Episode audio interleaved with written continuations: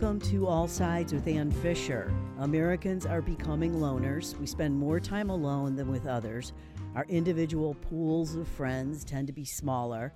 And a decade ago, the average American spent about six and a half hours a week with friends. A few years later, that number has dropped to four hours. By 2021, well, you can probably guess, but the trend predates the pandemic. Christy Tate is the author of the new book published in February titled BFF, a memoir of feb- friendship lost and found. It's a Reese's Book Club selection. She's also author of the 2020 New York Times bestseller, Group How One Therapist in a Circle of Strangers Saved My Life. Welcome to the, sh- the show, Christy. Thanks for having me, Ann.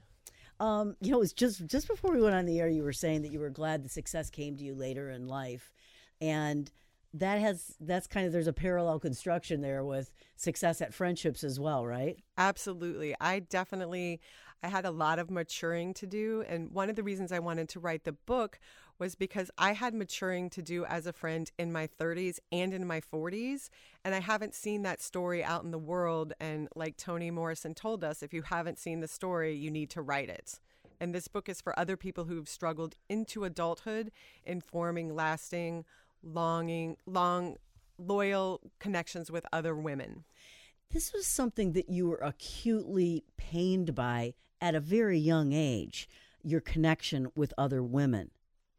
Yes, that is true. I remember even even in grammar school being at snack time and looking around and feeling a sense of a great sense of apartness. Like I'm not quite like these other girls. They all seem to be um, comfortable in their skin. That's probably not how I would have said it as a five year old, but they seem to bond easily and have joy and lightness. And I was sort of a heavy hearted kid who was not able to just easily slide into friendships. There was some remark you made in the book about as a child thinking everybody kind of knows something, they, they know something I don't know.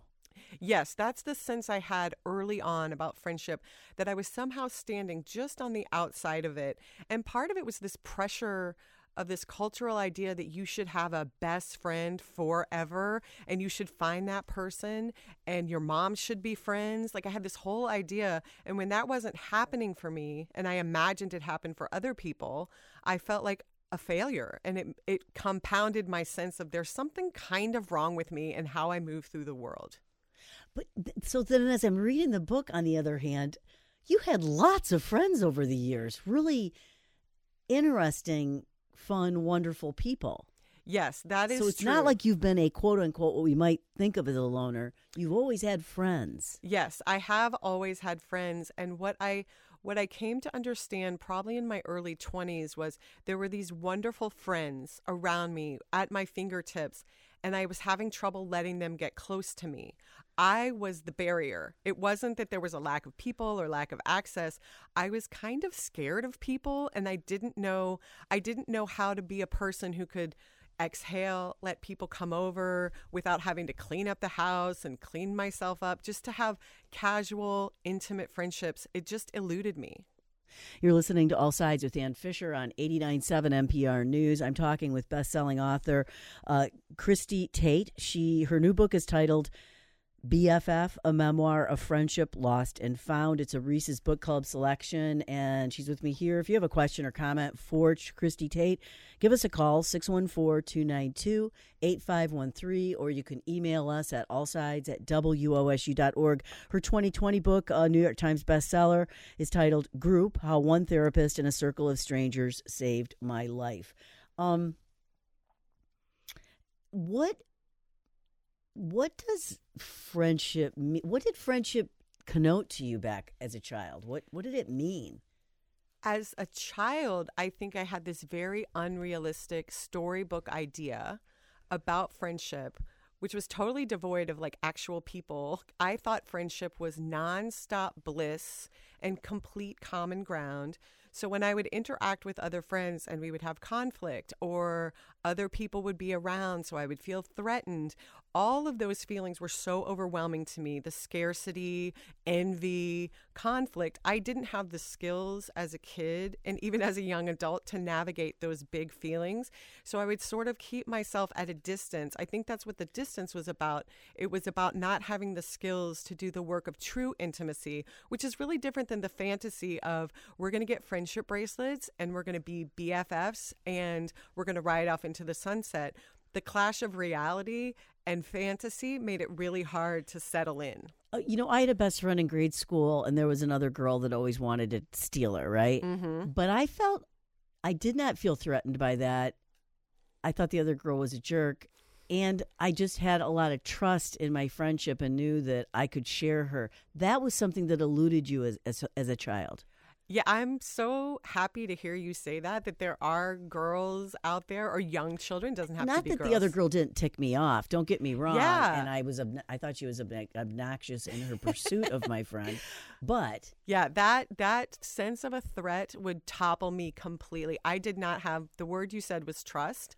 I did not have that inner sense of trust, which made me kind of a needy, neurotic friend who's constantly threatened and was I was always feeling I had to elbow out any threats, which is not a kind way to be a part of a circle for sure. right, it cost you. Yes. You um, went to a Catholic school, then they switched you to a public school for one year. That didn't go so well. No, in the year that I embarked on my public school career as a in grammar school, it was 5th grade and I was overwhelmed again. Like I'd been wearing a uniform. Now I'm wearing jeans and moccasins and curling my hair, and there's boys everywhere. It was so different. And immediately, day one, I pinpointed the queen bee of fifth grade and I set my sights on her and I ruthlessly social climbed. I mean, there's really no other way to say it. And I have compassion for the younger me who was trying to survive. But I was very unkind to the other girls and just wanted to hoard this queen bee because I thought that was what social safety was. I did not know that safety is really being calm, being trusting, making lots of friends. I just wanted queen bee and I wanted to stand next to her in her glowing light and that was it. You didn't want to necessarily be much of a friend. Exactly. I mean, there's nothing. There's nothing about true friendship in any of that. Like, I don't even know if pressed if I could have said what I liked about the queen bee. What I saw was her social power, and I found it very seductive. And needless to say, when we fell out in February, all the other girls didn't have my back, and why would they? I hadn't paid any attention to them, and I ended up extremely isolated by my own actions. And I was 11 at the time, but I remember going home that day crying, like, I got a note, I'm not allowed to sit with the queen bee at lunch anymore, which is not a cool thing to do. But I hadn't, I hadn't brought a lot of kindness and generosity into the circle, so I got what I deserved. And I did learn that lesson. Which I'm grateful for, but it's very painful to be alone for three months in fifth grade. I can't remember if you wrote about how your mom reacted to the news that you couldn't sit with the queen bee anymore. But and I'm curious about that because she wasn't very understanding or intuitive about what was going on with you when your younger sister was born. That is true. That is very true. So in fifth grade, I rem- in fifth grade, my mom could see the writing on the wall. She could tell that I was way too fixated on the queen bee and that that could have really disastrous consequences. And I remember her gently, I would say, Oh, I want to have a slumber party again with this queen bee. And she would slowly encourage me, What about Ashley or Lily? Or she would name seven girls, and I'd be like, No, no, no. So I know she was gently trying to guide me, which was a very loving act. Now that I'm a mom, I understand it's very hard to get a kid to do what you want them to do socially. And when my sister was born, I was three and my, or I was four and my sister was born and I was, I felt very displaced. Not, not a totally uncommon situation, mm-hmm. but my sense was that my sister was the golden baby of the family and I was kind of, I was kind of a mess. And I kind of was. I had colic. My sister slept through the night from day one and had blonde hair. And I was kind of a messy child with big feelings and lots of questions and discontent, which is a little bit hard to parent. Now that I'm a parent, I understand that. Um, but I didn't know that when I was 9, 10, and 11. Right. Um, and you could have used someone saying no matter what. Yes, I could have definitely used like the messaging of unconditional parenting. I felt lots of I felt a lot of pressure. And I think back in that day, like, I don't think anybody knew to pull kids aside and say, be who you are, be who you want to be, and whoever you pick as friends is fine. I thought I was supposed to go out to school and be a trailblazer socially and make good grades and smile and be skinny and be a cheerleader. And that was just a lot of pressure for a kid like me who was kind of lost emotionally from really early on. You reminded me of a time with right after my baby brother was born when my dad was running through the neighborhood jumping over hedges saying, "It's a boy. It's a boy. It's a boy." And I thought, What's so great about that? Exactly. I do think I mean I think when I think to my about my family structure like lots of kids have an adjustment when a baby sibling is born.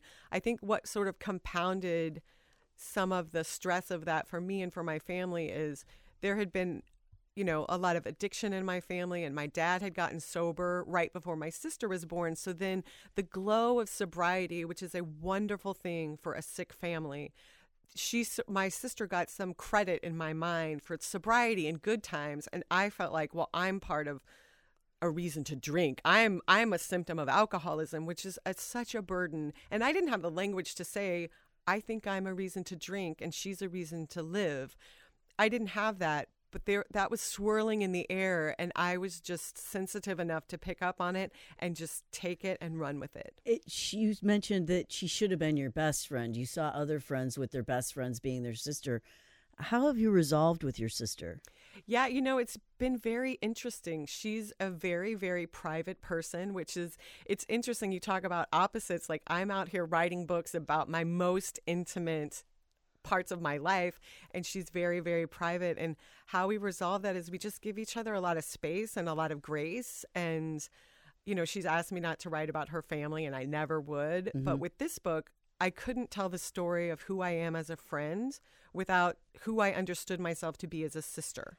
And I would imagine that's true for a lot of people. What what the relationship with their siblings are, I don't say it dictates, but it it it it colors that is certainly my thesis and i'm hearing from readers that they have the same oh i'm i i have friends who are the golden sister or readers who have felt like they were the sister in my position and it's just very complicated. Then i hear from readers who had like five sisters and i'm like tell me everything because that sounds so complicated to me you know? Like that's a lot of energy. That's a lot of clothes getting borrowed. Yeah. Uh, and a lot of fights over it. My guest is christy tate. She's author of a new book. It's titled bff a memoir of friendship lost and found. It's a reese's book club selection. She's also author of the 2020 new york times bestseller group how one therapist and a circle of strangers saved my life. We will get back to it. If you have a question or comment for Christy State, Christy Tate, give us a call, 614 292 8513, or you can email us at allsides at wosu.org. You're listening to All Sides with Ann Fisher on 897 NPR News.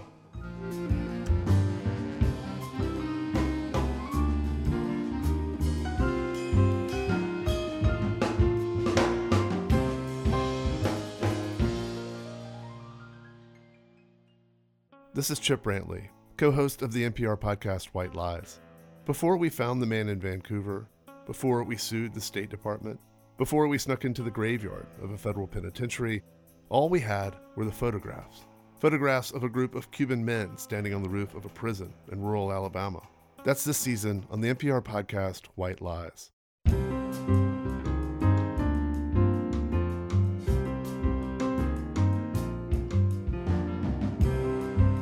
Welcome back to All Sides. I'm your host, Ann Fisher. We're talking about friendship, the fragility of friendship for some, the strength of friendship for others, and what it takes to be a good friend. Christy Tate is the author of a new book. It's titled BFF A Memoir of Friendship Lost and Found. If you have a question or comment for Christy Tate, give us a call, 614 292 8513, or email us at allsides at wosu.org. So, one of the myths that you want to debunk in this book is that friendships come naturally, especially to girls. What about that gender difference? I think about that all the time. And I think that there's an idea that if you're a girl or a woman, Friendship comes naturally to you. It's a skill set you're born with, and it should be effortless and easy. And we all support each other. and maybe that's true for some girls and women. It has not been true for me. And I think where I've gotten tripped up is friendships take work, they take effort in the same way. I would never imagine that my marriage shouldn't take work so I'm surprised how surprised I was that my friendships take work and there's hard times and there's leaner times when I'm with my friends and other times where I'm bursting with joy and connection. But to ride out those different waves and different seasons of a friendship has been very difficult. You also have mourned every single friendship that you thought you've lost and i don't want to give away the end of the book but you know the, but you mourn them and you can you like pile on yourself as failure as i failure. definitely there were places where absolutely mourning is the right word like friendships that i let go of i mean some i don't think all friendships are meant to last forever but there were friendships that i backed out of for reasons that did cr- create heartbreak in me. Like when I, just because of shame, I was very ashamed when I was in my young 20s and actually all through my early 30s as well. I was ashamed that I was kind of a mess romantically, and all my friends had settled down and they'd bought their first houses and they were having babies, and I was still on JDate or online dating and I felt embarrassed about who I was in life and I couldn't bring my friends into that so I just essentially we call it ghosting, but really I just drifted away out of shame. And I felt really sad about those losses because I knew those friends would have supported me and I couldn't bear it. I just couldn't bear it. To let them know how you were feeling. Yes, I couldn't stand being a seventh wheel or a third wheel when we would all go out and I wanted to sort of get shaped up and then I would come back, which is not how friendship works. Like, and plus it took a long time. So 30 years went by and, and then I just didn't, then I didn't know how to get back in with a friend? How do you reappear? Like, hi, I'm back. I feel better about myself. Do you want to go to lunch? Like, actually, that would probably be fine, but I, I didn't, I had to develop the skill of reconnection. Let's see. Uh, Nancy in Columbus, you're on the air. Hi, Nancy. Here. Hi. Hi, Christy. Hi. Go ahead. I have a question yeah, I have a question about the genre itself, memoir, and I wanted to know after you finish writing, do you ever go back and revisit some of those parts of your life, um, like going through a photo album and just going backwards in time that way? Yeah, that's a great question. And especially with this book, particularly because other than one very, very important friend of mine, they're all still alive and well out in the world. And I have revisited revisited those friendships in real life and also through the book. And it definitely does have the feel. It's like a 3D photograph album right? Like I land in San Francisco. There's a woman who lives there who's in the book as part of the high school chapter. And there she is having lunch with me and coming to my book reading. It's this extraordinary experience of touring on a book about friendship while friendship is happening in my life and continuing to evolve beyond the pages. It's a it's a complete dream come true, and I didn't know that was going to happen. Is this Leah? Oh yes, Leah, Leah, and also um, Bree and mm. all my high school friends. So that part has been Leah. Actually, she we I I fell out with her essentially, or I ghosted her in high school because I fell in love, and you know how that goes. And we just didn't talk for like 30 years. We reconnected, and as the book was coming out, she read the early drafts, which she is in, and we've really, really come back together. Not because of the book, but the book is part of our story now. And it's an extraordinary experience that I didn't know when I was writing this book, all these friends were going to come back to me. Did she share your, per- well, of course, she couldn't share literally your perspective, but did she get your perspective?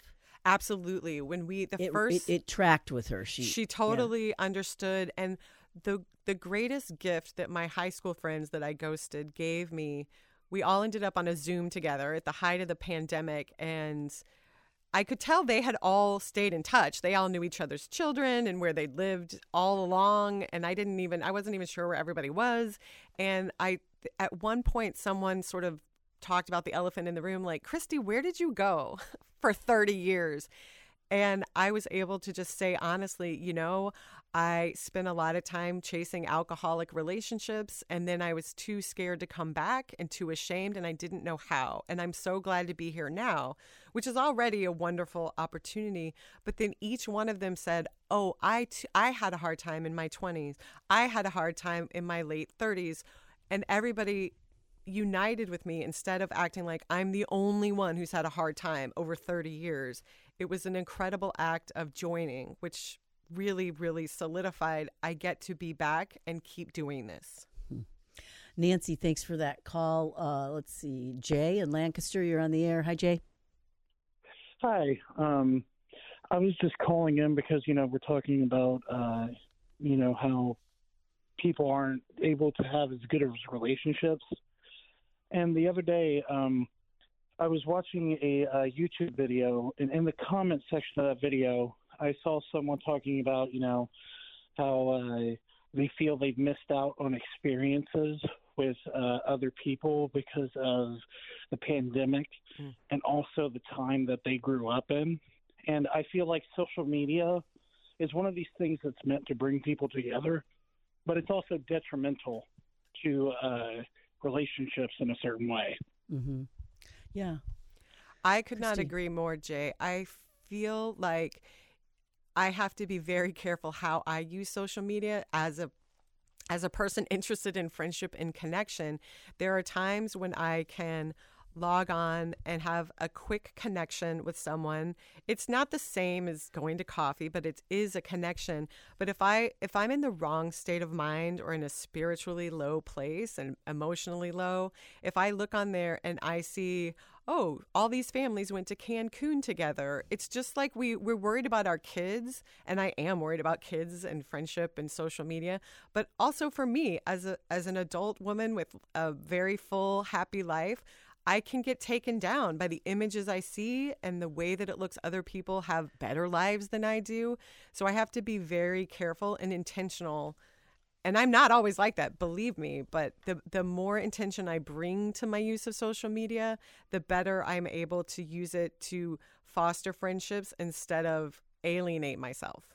And you know, along the same lines, besides social media is just the remote way we communicate. I, I, just did a segment on how it's so much healthier to pick up the phone and call somebody or schedule a phone call instead of, you know, some relationships exist almost completely through texting. Yes, I I I agree with you completely.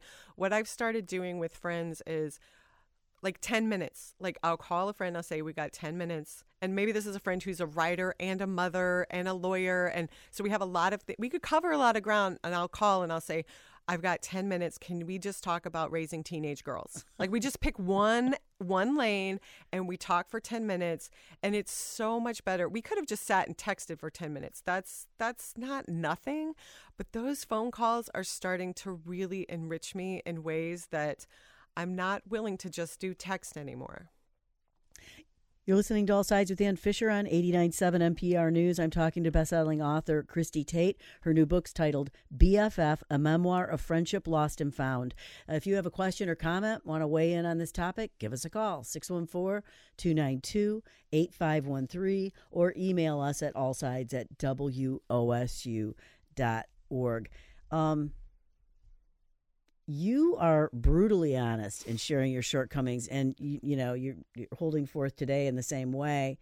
Um and and i was kind of fascinated by how you have turned something that you thought separated you from others into something that unites you with others that talking about uh your apartness unites you. Yes I find that to be an incredible paradox. And if I had to trace where did that come from, I think I learned that through 12 step recovery. I go I go into these meetings for several different issues and you think, "Oh, I can't tell anyone this. I'm not going to tell anyone." You tell a room of people, some of them are strangers, some of them you know, and that's how I've learned how to get better. Like that's also what therapy is, right? I'm going to I'm going to tell my deep dark secrets and it always my first impulse is like don't tell anyone don't tell anyone and i f- have found and i work the muscle of telling and that is where my all of my connections come from telling the truth. And it's impossible for me to ignore that. And so I can't imagine. I mean, I understand I don't have to tell all these stories. I don't have to go as far as I do. I'm just a little bit like that. um, and the writers that I love have gone to really dark places and those books have brought me great comfort and great a great sense of humanity. And the the idea that I could give that to a reader it just feels like a huge privilege and an honor.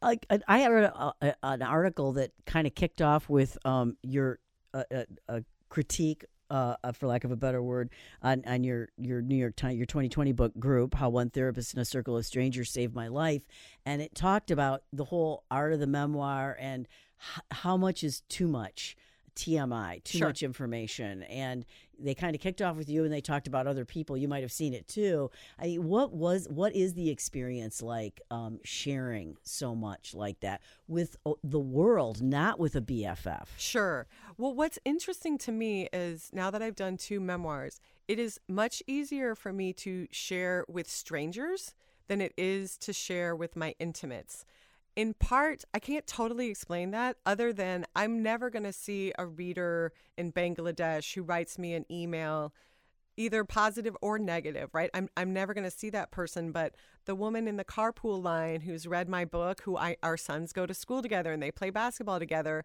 who says something to me about the book, that's much more exposing because that's my everyday life and I agree. I have heard from readers like, "Ooh, you you went too far for me," and I I respect that as a as a writer and a reader. And I'm a reader and a writer who's who's I'm gonna go all the way. I don't know how to tell the story without the gritty details, and I haven't had I haven't had disadvantageous ex like there's no consequence of that other than some people don't like it and i i can live with that there was another aspect to that article that talked about the fact that you shared with your um, group therapy, uh, you know, your with that group individually what you wrote about them.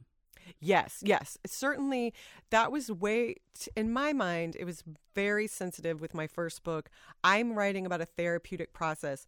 No and I was in a group. Nobody goes to therapy hoping someone in the group is going to go and write a book about it. And I was sensitive to that from day one. So I told them, I think I'm writing about this. And they were involved in how I was disguising. They get to pick their disguises. And I sent them early drafts and then subsequent drafts. And when they asked me to change something, like there was one person he didn't want to read a person in my group didn't want to read the manuscript which is fine that's also a choice but his wife read it and she asked me to change a biographical detail and i was happy to do that because those relationships are more important to me than my art, if you will. And I didn't want to betray anyone.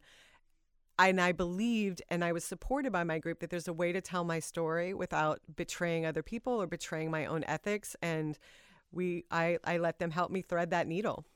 Did you do the same thing with this book? This BFF? Book, this book was a little bit different. I didn't feel the pressure to share as as carefully, I guess I would say, because the therapeutic the therapeutic scenario was not part of it.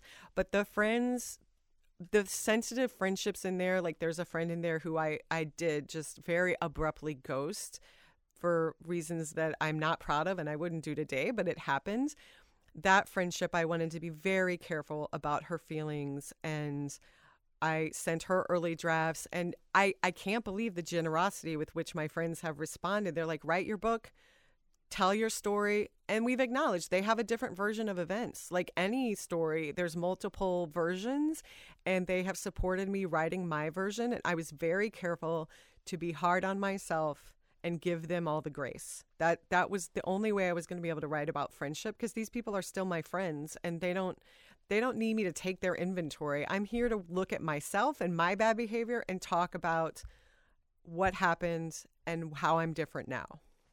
You know, you talk about your bad behavior, but it was path it was there was a pathology behind it. It was sad.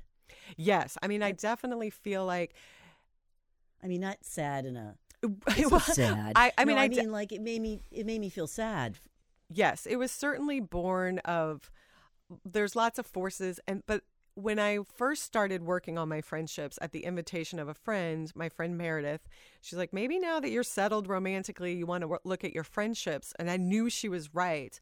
And what I felt about that was all of a sudden I was like, I am going to take responsibility. The reasons why I've ghosted or felt insecure or been apart, those are valid and we'll bring them out to the light of day. But I didn't want to use them anymore as excuses. I wanted to change and take responsibility. And the only way I could do that was with the help of someone else who was willing to do it right next to me doing her own friendship work. Right. Tell us about Meredith.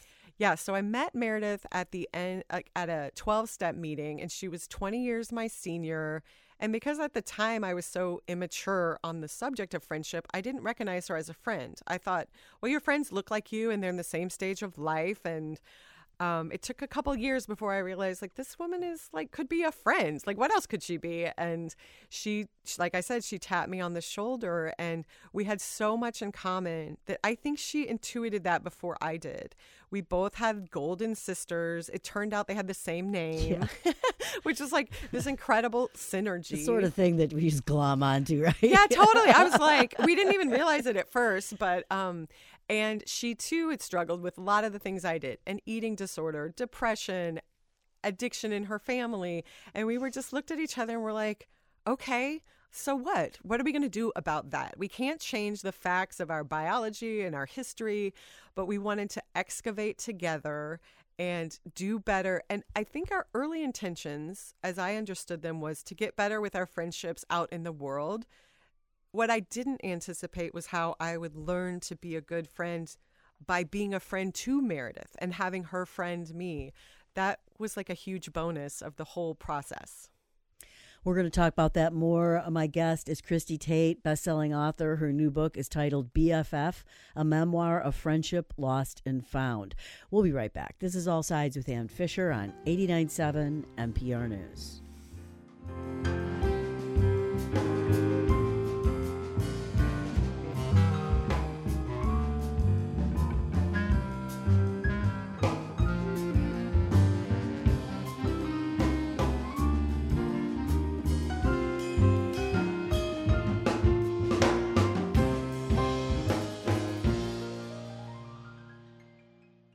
This is Chip Brantley, co host of the NPR podcast White Lies. Before we found the man in Vancouver, before we sued the State Department, before we snuck into the graveyard of a federal penitentiary, all we had were the photographs. Photographs of a group of Cuban men standing on the roof of a prison in rural Alabama. That's this season on the NPR podcast White Lies.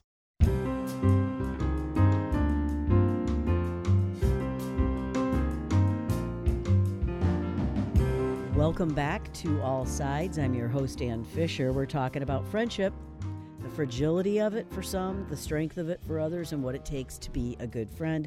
My guest is Christy Tate. She's the best selling author, and uh, her new book is titled BFF A Memoir of Friendship Lost and Found. If you have a question or comment for Christy, give us a call 614 292 8513 or email us at allsides at wosu.org.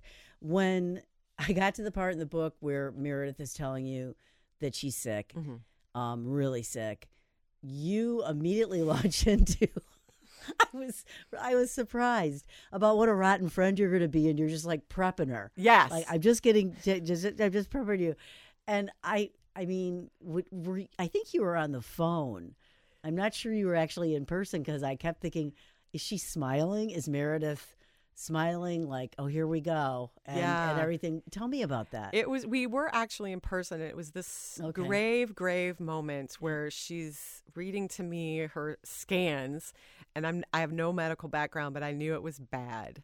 And tears are running down my cheeks and sh- hers too. So it's it's it's all as you would imagine a moment like that to be. And then like i started shaking and she's and like the tone sort of changed and she's like what are you, what what's going on with you and i was like i was like meredith i just have to tell you i'm I I'm gonna fail you, and you know I'm gonna fail. Like no one knew my foibles as a friend greater than Meredith, and I thought I have let go of friendships or drifted away at every big transition, having babies, going to college.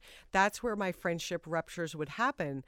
And I couldn't imagine that I would be able to be by her side as she deserved me to be.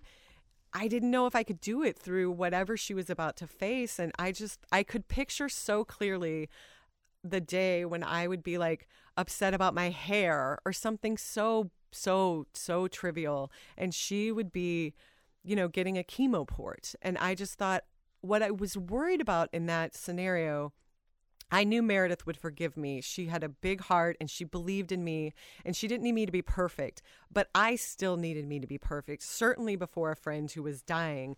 And I just thought if I make a misstep, what's going to happen is you, Meredith, will forgive me, but I won't forgive myself. And then I'm going to back away from you out of shame. And so she just she laughed. Then we were laughing and crying at that okay. point. And she said, "Well, then you just need to mess up early, get it out of your system because I need you." Did and you? Yes, I did. I I like to do what people say. I like to follow orders, and I did. You know, it's a very confusing thing. Anybody who's had a friend in crisis, and it certainly doesn't have to be health crisis, like a divorce or any kind of crisis. It feels like I wanted to be such a good friend, but I also had ideas about what that should look like. And I really wanted her to get this top shelf medical help and I wanted her to go to the Sloan Kettering and that's not what she wanted and it's not what she needed and I did some pushing which was not well received and I finally had to accept that being a friend to her had nothing to do with pushing it had to do with honoring her choices which seems so basic but I really was scared that I was supposed to be the friend to like pack her up and let's go to MD Anderson. And I didn't want to fall down on the job. But really, the job was quieter and harder than going to MD Anderson. Scott in West Jefferson, you're on the air. Hi, Scott. Hey, good after, good morning. Um, the purpose of my call is I've really been enjoying listening to your um, author speak about 24 years ago, my wife, we'd been married a couple of years, um, always heard me talk about my former high school and college roommates and friends and other individuals. And on my 50th birthday, she presented me with a wonderful scrapbook of just letters from all of these people that I hadn't been in contact with for over 20 some years and it was a wonderful gift to me. And a lot of those people, we are still in contact 25 years later. Hmm. It's been a wonderful gift, and I just wanted to share that. Thank you, Scott. That's wonderful. It sounds like your wife is a good friend to you. And I love how the ways that friendship can come out of left field or other people can help me rise up. Like my friend Meredith had she not tapped me on the shoulder I probably I would have been fine. I probably would have limped along. I would have I would have learned lessons that come about from time and maturity. But the fact that she offered me this opportunity to like actually get out a piece of paper write my history do some like excavation that came about because of her friendship and her understanding of of what we could do together. And I love that. And I love the gift that your wife gave you.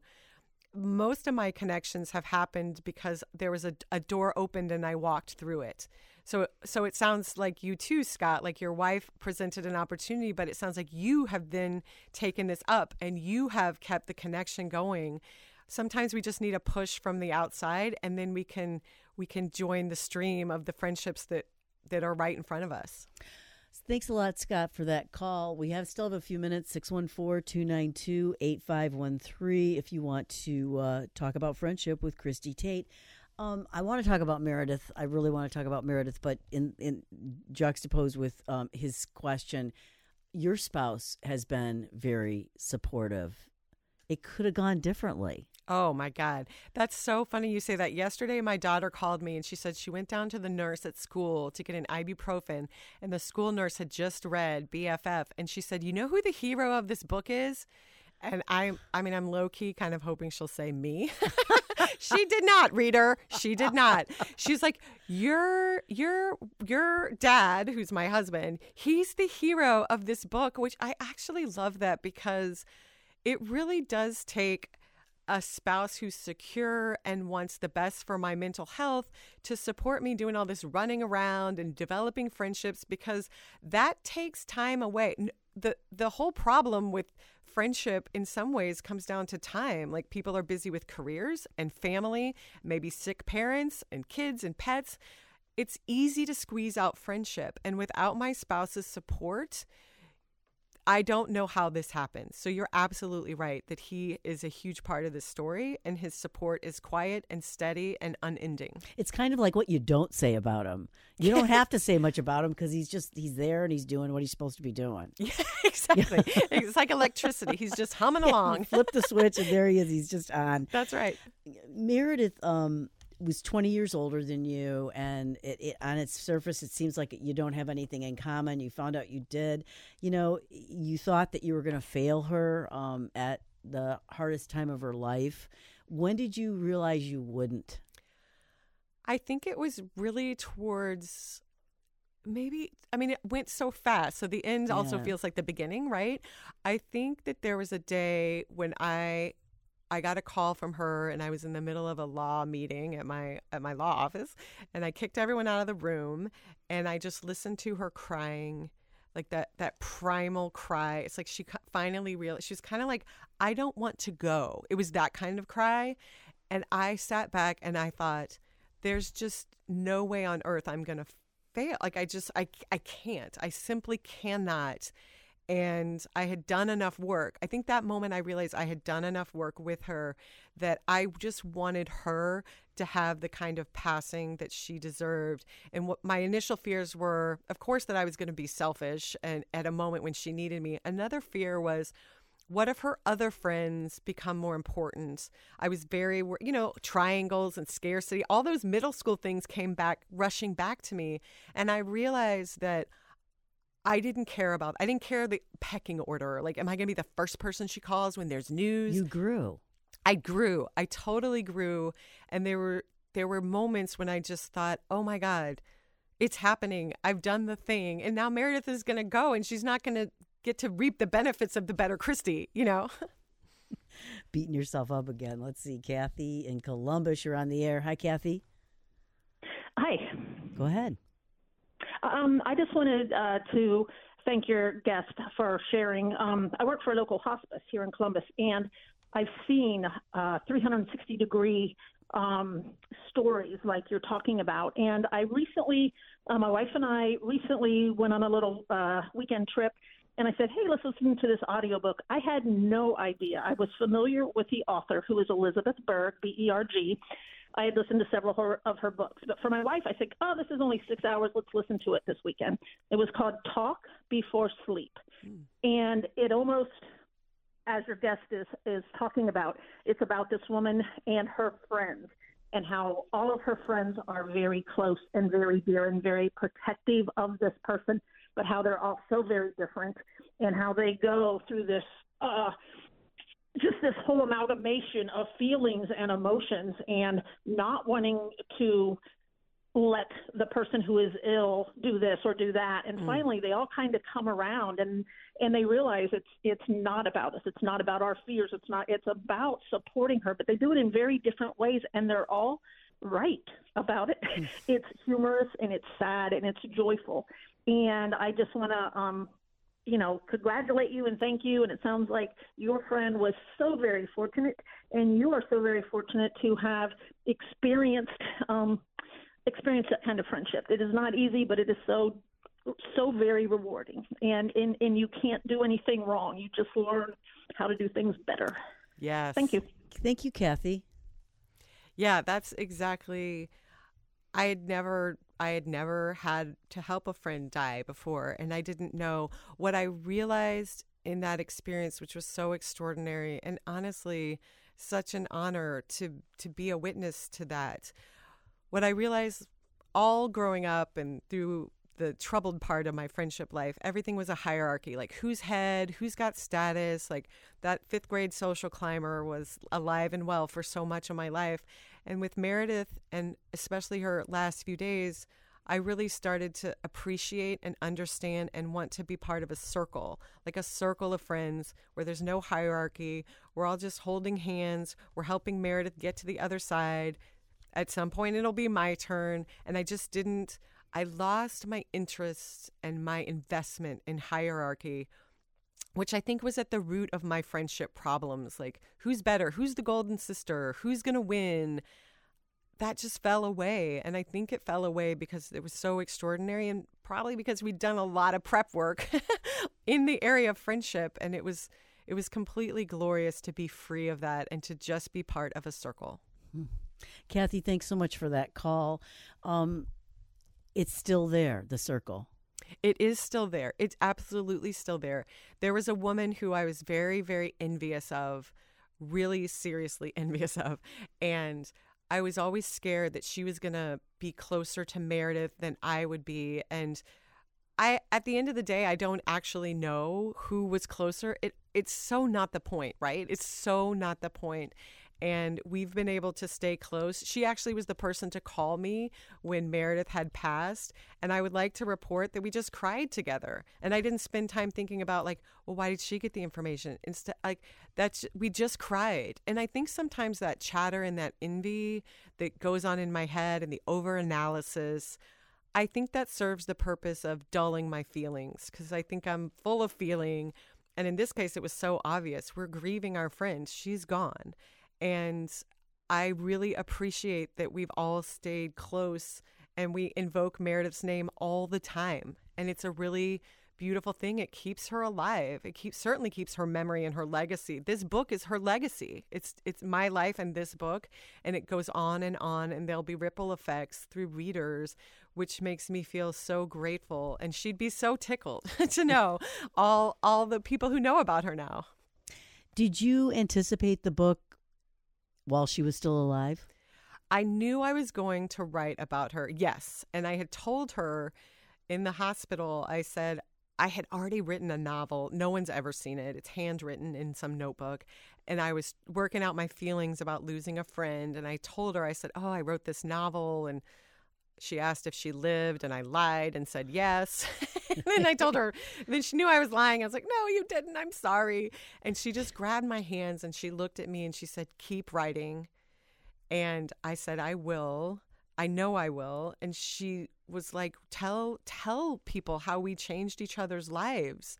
And I thought, well, I'm not going to write a book about our friendship. I, it didn't seem like it was going to be that on the nose. But looking back now, maybe she, as usual, saw something before I could see it. And I feel like her her I definitely feel like I have her blessing, which is a relief because I don't know. I think it'd be difficult to write about someone who is no longer here if I didn't have the blessing. That would be ethically a lot trickier for me. How so you talked about it you blunted your feelings by being the outsider. It was by living this life um, the way you did it and having the tr- trust issues, the envy issues, the jealousy issues. So now do you just feel like a puddle of tears all the time? I mean, when you well, now that you're not blunting your your luck- feelings. Luckily, Ann, I spread it between tears and anxiety. and here's here's the part that my therapist was telling me for years, and I didn't believe him. That underneath the shame and the anxiety and the sadness and the rage and the terror, that underneath that would be joy. And I'm grateful that I've stuck around long enough that if my life, if my emotions in a day are a pie chart, that there's a huge slice for joy and contentment and satisfaction. And there's all that other stuff too, but there's so much reward for doing the work. And it's something so simple, which is joy, which has sort of been elusive for me because I'm I'm pretty high strung. I'm pretty upset about myself and the state of the world but I found quiet pockets of joy, which is underneath all of that. And I think I'd been seeking that all along, too. I'm curious, we only have about a minute left, just about how this has affected you as a parent. Oh my gosh. Well, the number one thing is both of my kids are in middle school. There's a lot of complex dynamics, as you all know. One of the things I've learned early on is I don't tell them what to do. I don't tell them how I would do it. I just share stories of my own friendship and I bring them to present day because I want to normalize the idea that friendships take work. They're hard and confusing for adults. Sometimes I get my heart broken as an adult friend, and it's not just a middle school thing and I'm in it with them. That's that's the best I got for them because my advice is just not that it's not that helpful and they're not listening. Christy Tate, thanks so much for your time today. I really appreciate it. Thanks for having me. This has been a real joy.